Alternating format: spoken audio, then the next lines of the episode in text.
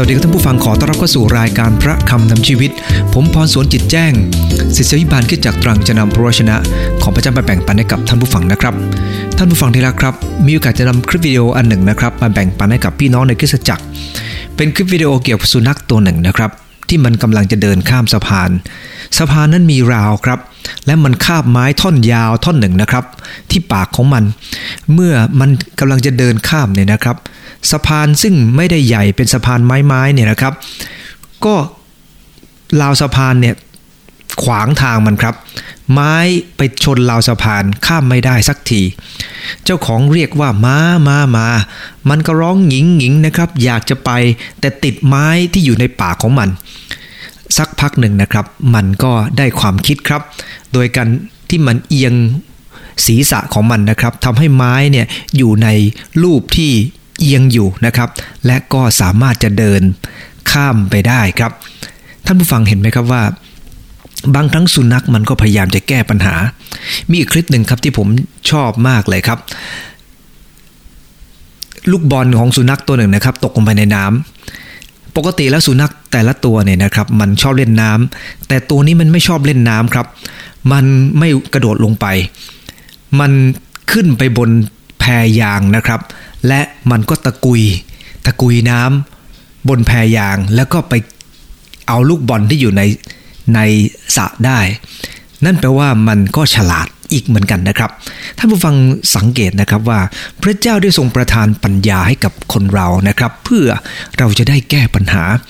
และเมื่อมีการแก้ปัญหาเกิดขึ้นนี่แล้วครับ ท่านผู้ฟังดีละครับ แน่นอนว่าในหลายครั้งมันต้องเกี่ยวข้องกับหลายเรื่องด้วยกัน ในพระคัมภีร์เดิมเนี่ยนะครับ สมัยของโมเสส โมเสสได้กล่าวให้กับโยชูวาและอิสราเอลว่า เมื่ออิสราเอลเข้าไปในแผ่นดินคณาอัน เมื่อมี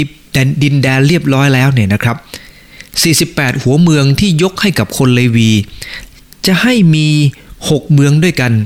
ฝากตะวันออกของแม่น้ำจอแดน 3 หัวเมือง และ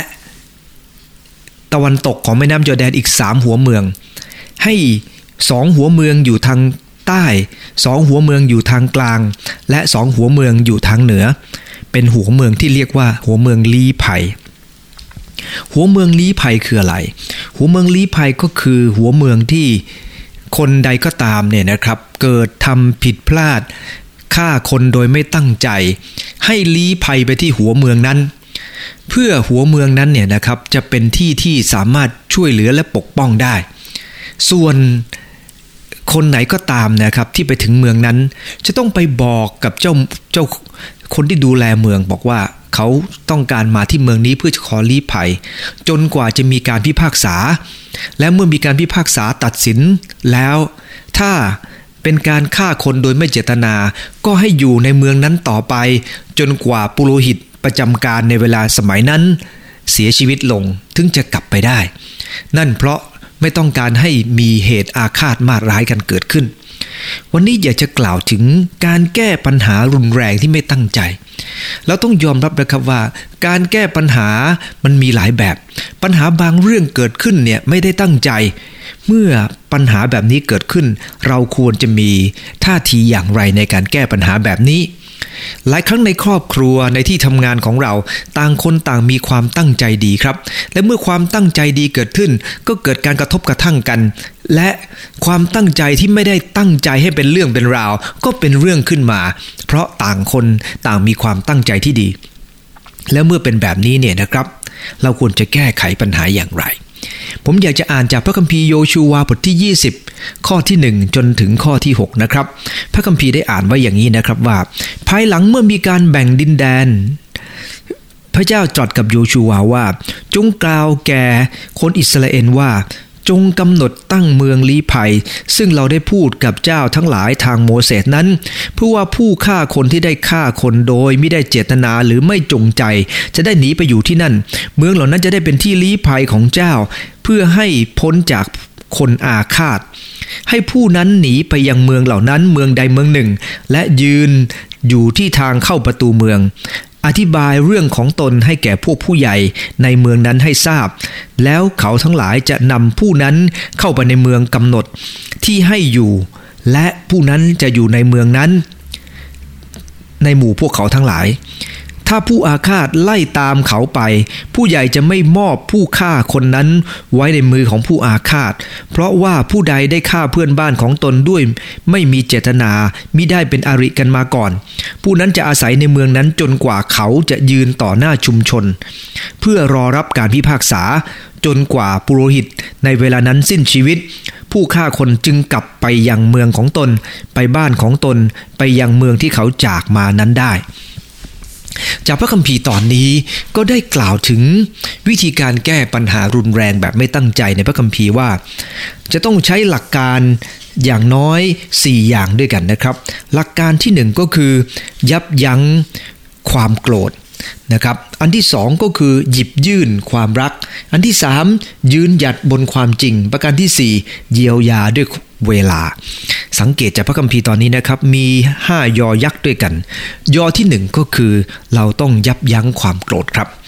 พระคัมภีร์ได้ให้มีเมืองลี้ภัยนั้น 6 เมือง เมืองนี้จะไม่ได้อยู่ไกลจากบ้านของแต่ละคนนะครับ อิสราเอลมีช่วงทางเดินประมาณ 200 กิโล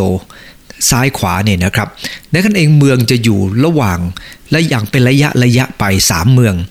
ด้านตะวันออกแม่น้ำจอแดน ตะวันตกก็ 3 เมืองเหมือนกัน เพื่อพอมีปัญหาเกิดขึ้นจะไปยังเมืองนั้นก่อนครับ เพื่อจะไปได้พิสูจน์ตัวเองว่าตัวเองไม่ผิด เพื่อจะไม่ต้องให้คนที่อาฆาตตามมาแล้วก็ฆ่าเขา สังเกตจากพระคัมภีร์ตอนนี้ ใช้คำว่าผู้อาฆาต ผู้ผู้อาฆาตเนี่ยมันเกิดขึ้นจากอะไรครับ บางคนเนี่ยพอมีปัญหาเกิดขึ้น เราไม่ทันยั้งคิดครับ และเราก็แก้ปัญหาด้วยอารมณ์ลงไป ด้วยความโกรธมันก็เป็นเรื่องที่ไม่ดี ดังนั้นเองท่านผู้ฟังที่รักครับ เมื่อเราจะแก้ปัญหาที่รุนแรงที่เกิดขึ้นเนี่ยนะครับ เมื่อเรายังมีอารมณ์อยู่อย่าแก้ปัญหา อย่าปรึกษาปัญหาหรืออย่าทำอะไรทั้งสิ้นครับ ให้แยกกันก่อนครับ ให้แยกกันไปทำอย่างอื่นซะก่อนนะฮะ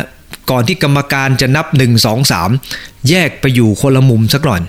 ท่านผู้ฟังที่รักครับ นี่คือสิ่งที่จำเป็นมาก เมื่อไรก็ตามที่เรา ทำอะไรด้วยอารมณ์มันเป็นเรื่องที่น่ากลัว ถ้าเราเปรียบเทียบจากพระคัมภีร์เฉยธรรมยัติบทที่ 19 ข้อที่ 2 จนถึงข้อที่6เนี่ยนะครับ พระคัมภีร์ก็ได้กล่าวกับเราชัดเจนเลยนะครับ บอกว่า ให้แยกสามเมืองไว้ตะวันออกสามเมืองไว้ตะวันตกเนี่ยนะครับ แล้วก็ถ้าใครเกิดฆ่าคนโดยไม่ตั้งใจหนีไปได้ ก็ให้ไปอยู่ที่เมืองนั้น เช่น เอาขวานเหวี่ยงไป โดนเพื่อนบ้าน เพื่อนบ้านตาย โดยไม่ตั้งใจ เพราะไม่เคยมีเรื่องกันมาก่อน ก็ให้คนเนี้ยไปพิสูจน์ความจริงกับตัวเองที่เมืองลี้ไผ่นั่นคือเชิญท่านจับบทที่ 19 ข้อ 2 ถึงข้อที่ 6 เนี่ยนะครับ พระคัมภีร์สอนเรื่องนี้นะครับว่าเราเองต้องเป็นคนมีความเข้าใจ ในพระคัมภีร์สุภาษิตบทที่ 19 ข้อ 11 นะครับ ได้กล่าวไว้ว่า สามัญสำนึกที่ดีทำให้คนโกรธช้า และการมองข้ามการทรยศ ก็เป็นศักดิ์ศรีแก่เขาคำว่าสามัญสำนึกที่ดีเนี่ยนะครับ ในภาษาอังกฤษใช้คำว่า ความเข้าใจ คนที่มีความเข้าใจคืออะไร คนที่มีความเข้าใจก็คือเขาไม่ได้ตัดสินตามสิ่งที่มองเห็นเท่านั้น หรือจากสิ่งที่ฟังเท่านั้น แต่เขาจะค่อยๆฟังจากสิ่งที่เขามองเห็น และสุดท้ายจึงสรุปออกมาเป็นความเข้าใจ คิด ในมุมหนึ่ง เอาความรู้สึกอีกมุมหนึ่ง เอามาผสมผสานกัน ไม่ใช่เอาด้านใดด้านหนึ่ง ท่านผู้ฟังที่รักครับ คนเราต้องยืนอยู่บนความจริง ซึ่งเดี๋ยวจะกล่าวในประการที่ 3 วันนี้เนี่ยนะครับ คนที่เข้าใจ เขาจะเป็นคนที่ช้าช้าได้พระเล่มงาม แทนที่จะใช้ความโกรธกับใช้เหตุผล ในพระคัมภีร์สดุดีบทที่ 37 ข้อ 8 ได้กล่าวว่าอย่างนี้นะครับว่า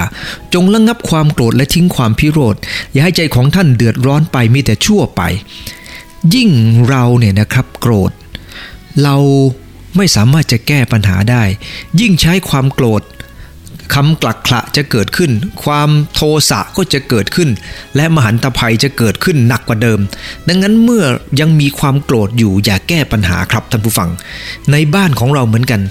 ให้อารมณ์เย็นกันก่อนแล้วค่อยมาคุยดีกว่า ถ้าเราอยากจะเห็นบ้านเคลื่อนไปข้างหน้า ที่ทำงานของเราเคลื่อนไปข้างหน้า อย่าตัดสินกันในเวลาที่เราโกรธครับ เพราะมันไม่สามารถจะช่วยอะไรได้เลยพีทปีเตอร์สันนะครับได้ไปจากเวียดนามไปครั้งแรกเนี่ยนะครับเขาเอาเครื่องบินไปทิ้งระเบิดที่เวียดนามตามคำคำสั่งรัฐบาลเนี่ยนะครับ และเขาก็ถูกจับเป็นเฉลย ท่านผู้ฟังที่รักครับ แต่หลังจากนั้น 30 ปี เขากลับไปใหม่ครับ แต่เขาไม่ได้กลับไปในฐานะไปเป็นทูตของสหรัฐอเมริกาเท่านั้น เขาบอกตัวเองบอกว่าเขาเป็นป้ายโฆษณาการคืนดีที่เคลื่อนที่ได้ และเขาไปที่นั่นเนี่ยนะครับเพื่อจะช่วยเหลือเด็กๆมากมาย ให้เด็กๆได้ปลอดภัย เขาเคยทำผิดครั้งหนึ่ง โดยการ ทำตามคำสั่งรัฐบาลนี่แหละครับโดยการเอาระเบิดไปทิ้ง และเขาเองนั้นถูกจับเป็นเฉลยถูกทรมานหลายอย่าง แต่เขาได้กล่าวไว้อย่างหนึ่งนะครับว่า เขาเชื่อว่าพระเจ้าไม่ได้ช่วยเขารอดชีวิต เพื่อให้เขาตกอยู่ในความโกรธ แต่เขาจะใช้ชีวิตที่เหลืออยู่ และตำแหน่งหน้าที่ของเขาเพื่อก่อให้เกิดการเปลี่ยนแดกเปลี่ยนแปลง การผลักดันให้มีมาตรการความปลอดภัยเพื่อชีวิตของเด็กในเวียดนามมากขึ้น เขาไม่ได้ปล่อยให้ความโกรธมาควบคุมตัวของเขา หลังจากหลายปีผ่านไปหลายคนนะครับ ก็ยังโกรธอยู่ ยังเต็มไปด้วยความอาฆาตมาดร้ายอยู่ พระคัมภีร์ได้บันทึกบอกว่าโกรธก็โกรธได้ อย่าทำบาป อย่าให้ตัวตกดินยังโกรธอยู่ท่านผู้ฟังที่รักครับ แต่มีคนประเภทหนึ่งเหมือนผมครับ ก็คือโกรธง่ายหายเร็ว แต่อีกประเภทหนึ่งก็คือโกรธง่าย หายช้า อันนี้น่ากลัวครับ และอีกประเภทหนึ่งครับ โกรธช้า แล้วก็หายช้าด้วย และอีกประเภทหนึ่ง ก็คือโกรธช้า แล้วก็หายเร็ว คนประเภทนี้เนี่ยเป็นคนที่ดีในสังคมครับ ไม่ค่อยโกรธเหมือนพระเจ้าเลยครับ พระพิโรธช้า แต่เต็มไปด้วยความรักมั่นคง ผมไม่เหมือนพระเจ้าตรงนี้หรอกครับ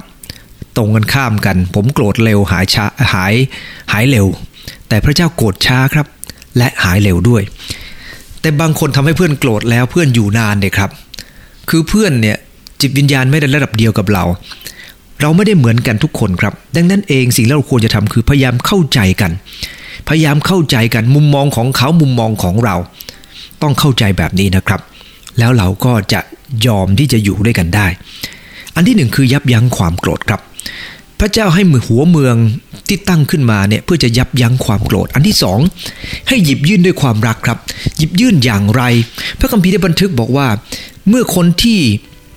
ลี้ภัยหนีมาเมืองใดนะครับเขาจะอธิบายเรื่องของตนให้ผู้ผู้ใหญ่ทราบ แล้วผู้ใหญ่ก็จะนำเขาไปให้อยู่ในที่ที่เขากำหนดไว้ให้ท่ามกลางหมู่พวกเขา ท่านผู้ฟังดีละครับ นี่คือสิ่งที่พระคัมภีร์ได้เตือนนะครับว่า เมื่อคนมา พึ่งบารมีพึ่งหนีร้อนมาพึ่งเย็น จะต้องเปิดประตูเมืองต้อนรับ และพระคัมภีร์ได้สอนว่า เราทุกคนที่เป็นลูกของพระเจ้า ต้องเปิดประตูรับคนที่หนีร้อนมาพึ่งเย็น อย่าทำร้ายคนที่มาพึ่งเย็นจากเรา อย่าหักหลังผู้ลี้ภัยพระคัมภีร์ได้กล่าวว่าอย่างนี้นะครับ ดังนั้นเองเราทำอย่างนี้ไม่ได้ เราจะหักหลังคนลี้ภัยไม่ได้ เราจะเอา รียบเขาไม่ได้ มีเรื่องที่เล่าขำๆเรื่องหนึ่งนะครับ ในสมัยสงครามโลกก็มีคนหนึ่งนะครับ ก็เอาคนที่เป็นชาวยิวเนี่ยนะครับมาอยู่ในบ้าน แล้วก็เก็บค่าเช่าจากเขารู้สึกไม่สบายใจครับ ก็เลยไปหาหลวงพ่อเพื่อจะสารภาพ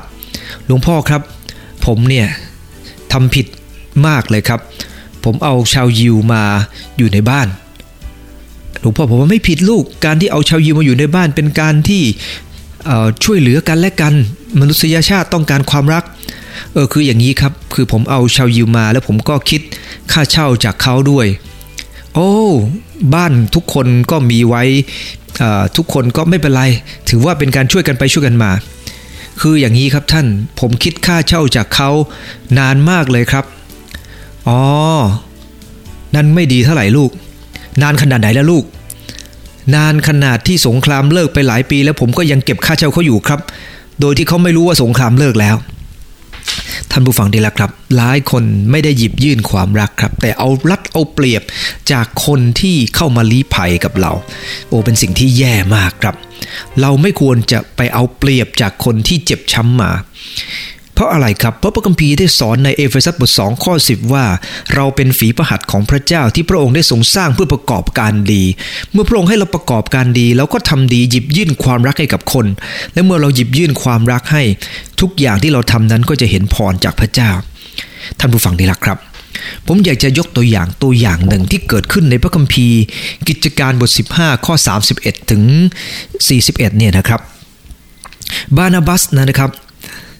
เป็นลูกพี่ลูกน้องของคนหนึ่งที่ชื่อว่ายอนมาราโก บานาบัสก็อยากจะพายอนมาราโกไปด้วย แต่เปาโลไม่อยากจะพายอนมาราโกไป เพราะว่ายอนมาราโกเลาะแหละในเรื่องการทำงาน แล้วก็ทิ้งทีมไปตั้งแต่อยู่ที่ปัมฟิเลีย เมื่อขัดแย้งกันนะครับขัดแย้งกันหมายถึงว่าเปาโลกับบานาบัสซึ่งเคยเป็นทีม ก็ขัดแย้งกันเพราะเรื่องของมาลาโก ก็เลยแยกกันไป เปาโลก็เลือกซีลาสที่เป็นคนทุ่มเท แล้วก็เดินทางไปอีกที่หนึ่ง ส่วน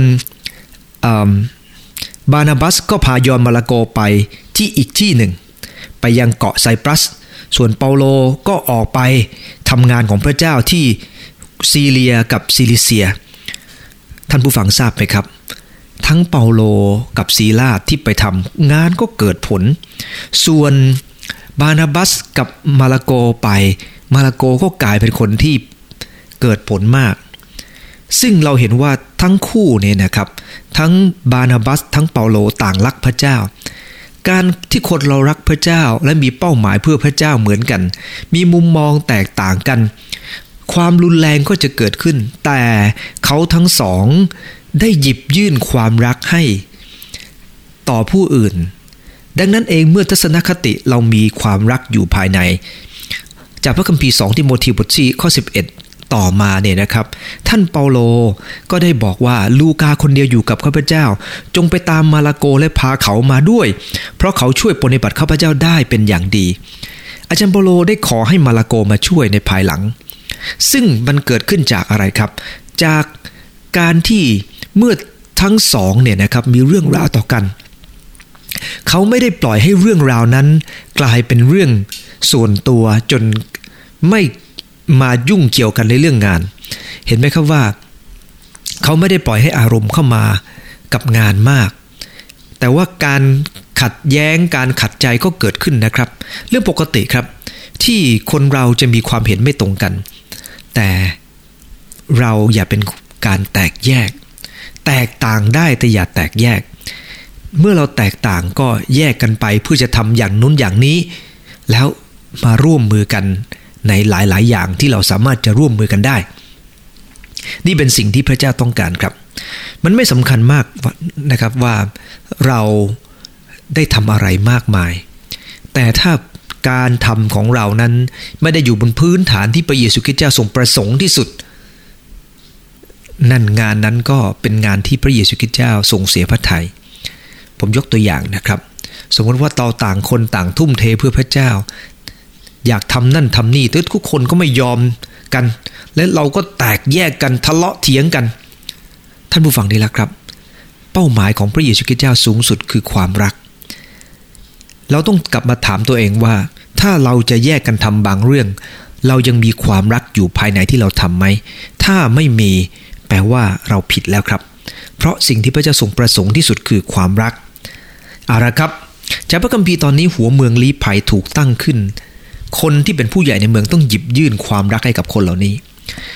ประการที่ 3 คืออะไร ประการที่ 3 ก็คือยืนหยัดบนความจริง เมื่อเขามาลี้ภัยในเมืองแล้ว ก็จะต้องมีการพิพากษาครับ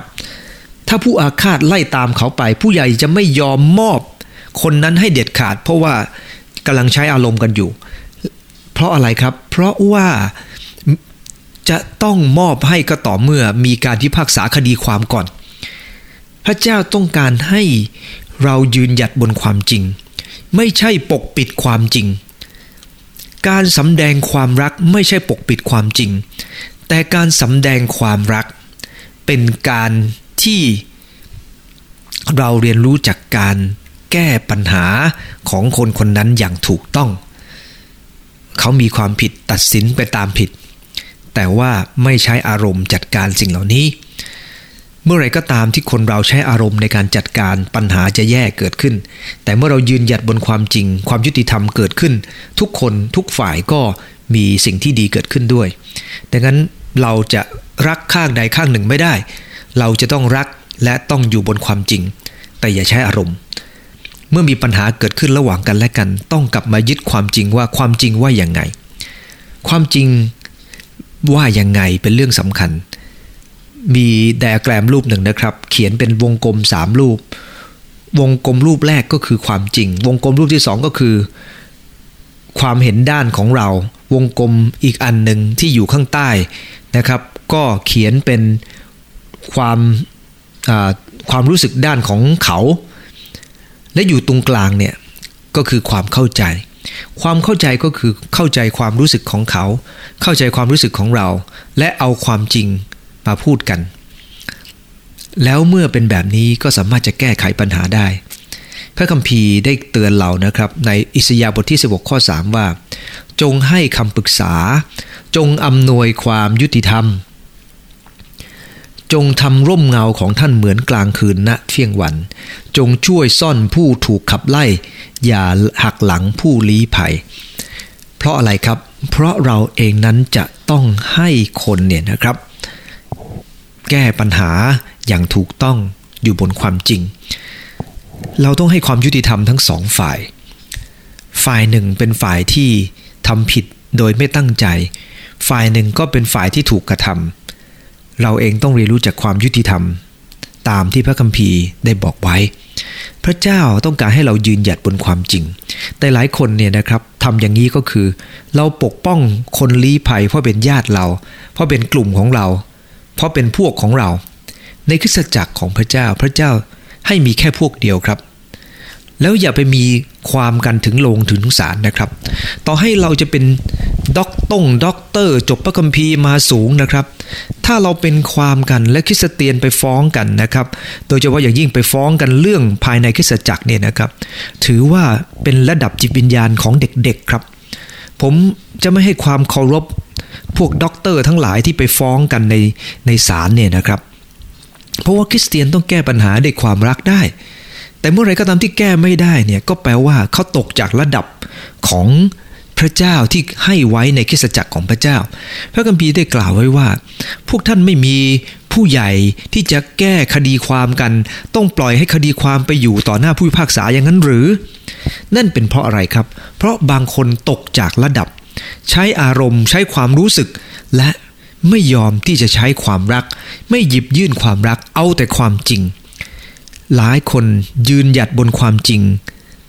และใช้อารมณ์ และไม่มีความรักสำหรับคนของพระเจ้าในการแก้ปัญหา ต้องยับยั้งความโกรธ ต้องหยิบยื่นความรัก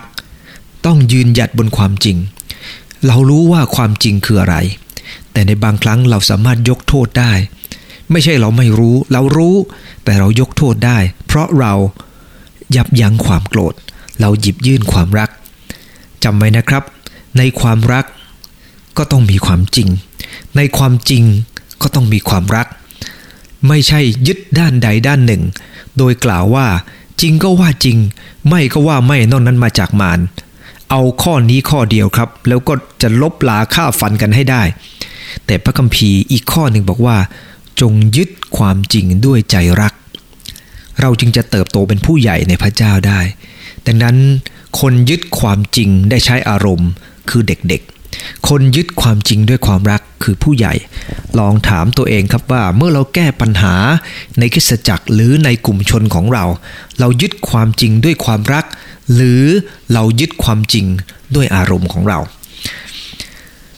ถ้าเราพยายามที่จะกบเกลื่อนปัญหาโดยไม่แก้ปัญหานะครับ ผมนำคลิปวิดีโออันหนึ่งมาให้กับที่โบสถ์ดูด้วยเช่นเดียวกัน เป็นคลิปของสุนัขตัวหนึ่งครับ ที่เห็นแมวตัวหนึ่งนอนอยู่ มันก็เข้าไปดูครับ ไปดูปรากฏว่าแมวมันนอนหลับ แล้วก็นอนแบบเหมือนกับตายแล้วนะครับ ไม่รู้เรื่องเลยนะครับ นอนขาชี้ฟ้าเลย ท่านผู้ฟังที่รักครับ มันก็เข้าไปดมพักๆหนึ่ง ตอนแรกมันก็คิดว่า เจ้าแมวตัวนี้ตายไปแล้วครับ มันกำลังจะเดินออกครับ พอดีเจ้าแมวมันตื่นครับพงกหัวมาทันที ท่านผู้ฟังทีละครับ เจ้าหมาเนี่ยเห็นอย่างนั้นก็ไล่กันเลยครับ ท่านผู้ฟังทีละครับ ขอดูน้ำใจว่าหลายครั้งทีเดียวที่เราพยายามกลบเกลื่อนความจริง เมื่อเรากลบเกลื่อนความจริงเนี่ยนะครับ อันตรายก็จะเกิดขึ้นกับเรา ดังนั้นขอพระเจ้าช่วยเราครับ ที่จะไม่กลบเกลื่อนความจริง แต่เราพยายามให้ความจริงประจักษ์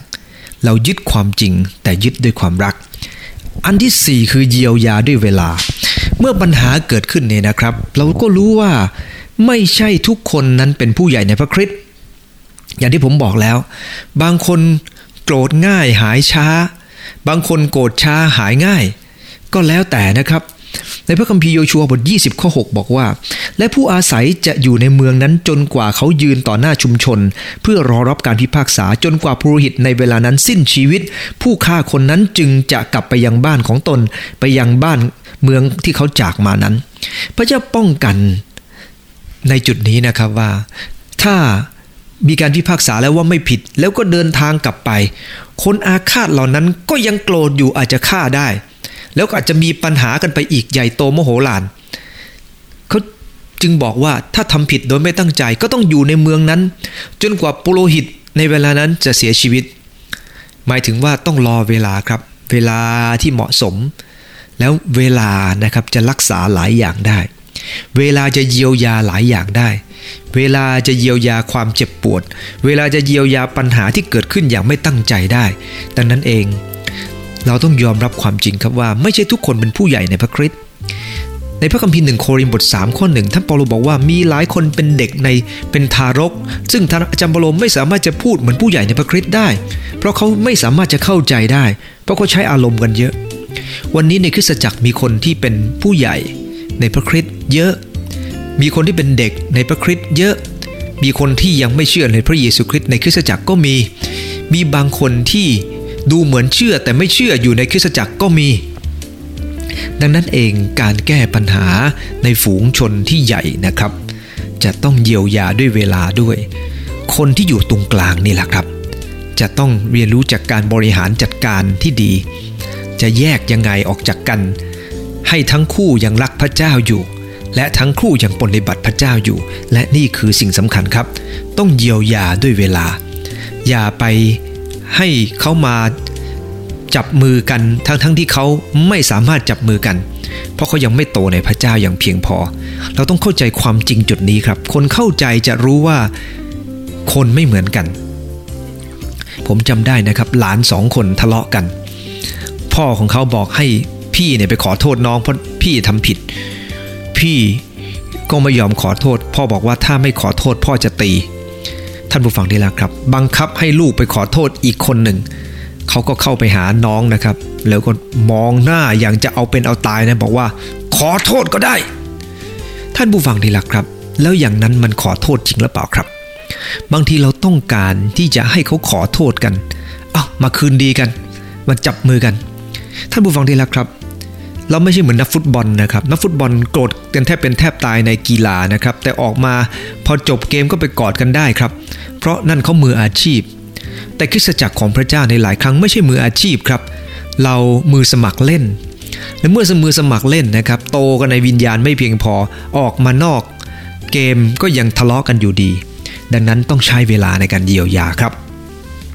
ปัญญาจารย์บท3ข้อ11 บอกว่าพระเจ้าทรงให้ทุกอย่างงดงามตามฤดูกาลของมัน ท่านผู้ฟังนี่แหละครับ ผมอยากจะจบด้วยแผลนะครับ แผลที่เราถูกเย็บนะครับทำไมเราต้องเย็บแผล เพราะแผลมันกว้างเกินไป รักษาเองไม่ได้ต้องมีการเย็บ แต่การเย็บนั้นจะต้องมีวิธีการที่สะอาด ใช้พระชนะของพระเจ้าเข้าไปนะครับ ที่จะรักษาแผลในคริสตจักร